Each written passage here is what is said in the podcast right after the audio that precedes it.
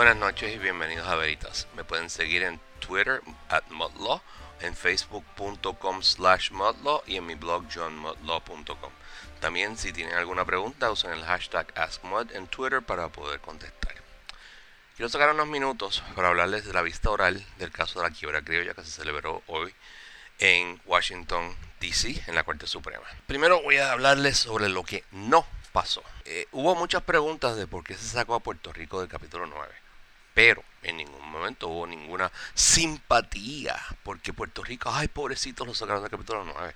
Y, la pregunta era de gran importancia porque saber por qué se le sacó era como saber el propósito de la ley, el propósito del Congreso, que es importante cuando el lenguaje puede ser no claro. Esto es un asunto legal. Tampoco nadie, absolutamente nadie, ni los jueces, ni los, las partes, nadie tocó la opinión concurrente, concurrente, no disidente, del juez Torroya en el caso del primer circuito.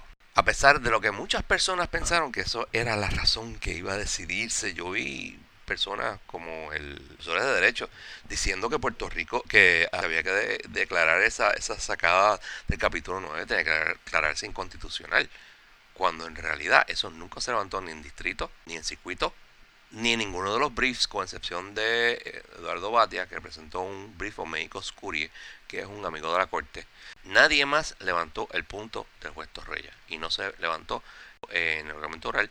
Eso se considera, por varios casos que hay en el Tribunal Supremo, como waived. O sea, eso se, se renunció a esa, a esa eh, defensa. Pues el argumento oral empieza, como siempre, empieza con el perdedor el peticionario, como se llama, que era en este caso el gobierno de Puerto Rico, el abogado se llama Landau, que hizo muy buen trabajo, en mi opinión, fue el que mejor trabajo hizo en el caso.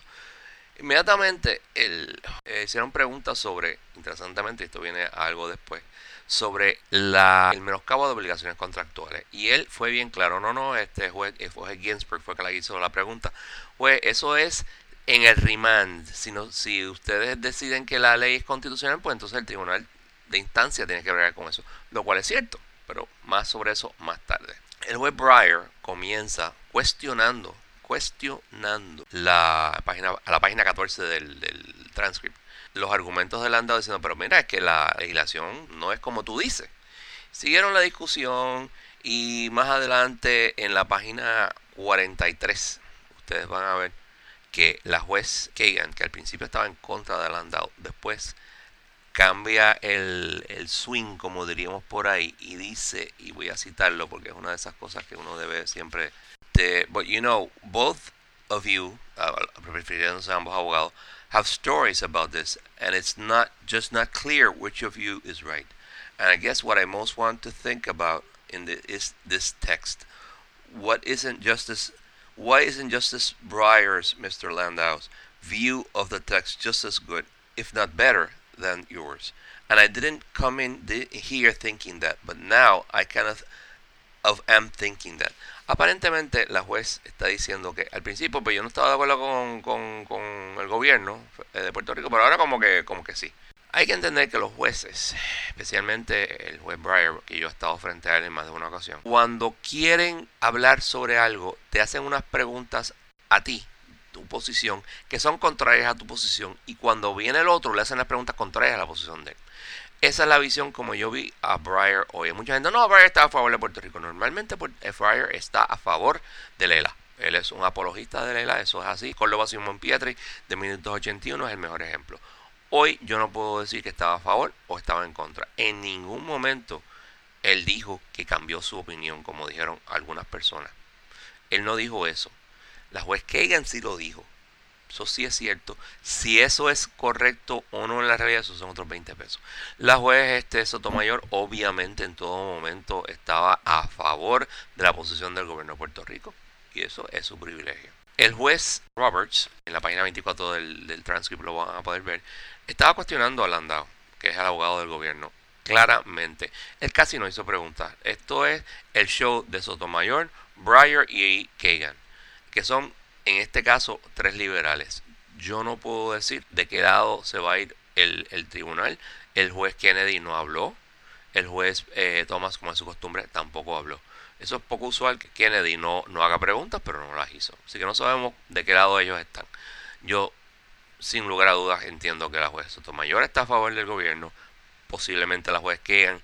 Breyer no tengo la más mínima idea porque hizo preguntas de ambos lados. El juez Roberts está contra del gobierno de Puerto Rico.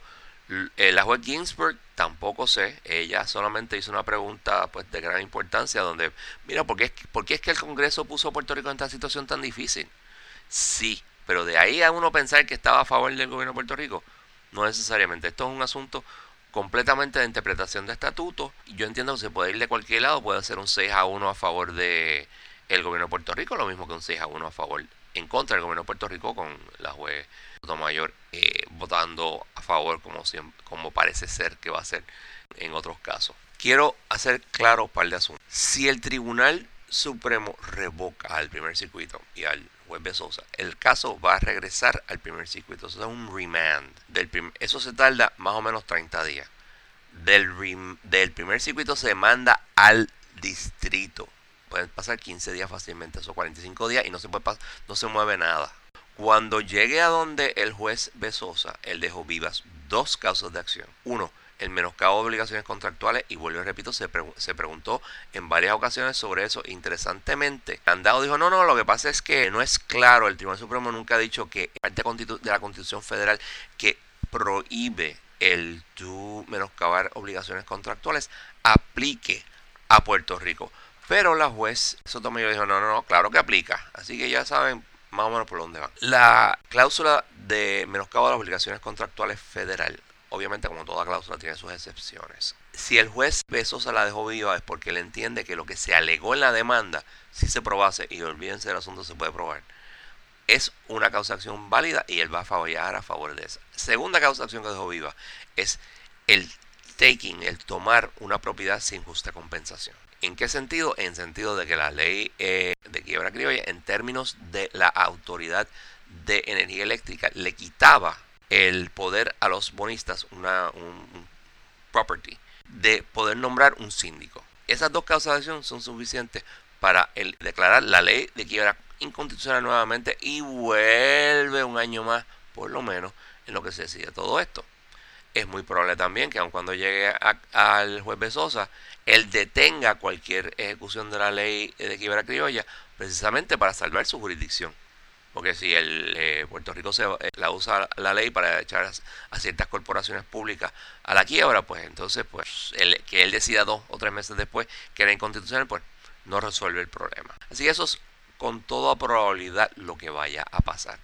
¿De qué lado se va a ir el Tribunal Supremo? No tengo la, la más mínima idea, pero algo van a decir, eso va a tener que ser decidido en o antes del 30 de junio. Puede ser el momento que el Tribunal Supremo de los Estados Unidos se va de vacaciones, entre comillas, hasta el primer lunes de octubre, como dice la Constitución. Así que, sin más, recuerden que me pueden seguir en Twitter at en facebook.com slash modlaw y en mi blog johnmodlaw.com o enviando sus preguntas usando el hashtag AskMod. Buenas noches y como decía el senador Patrick Moynihan, You have the right to your own opinions, but not to your own facts.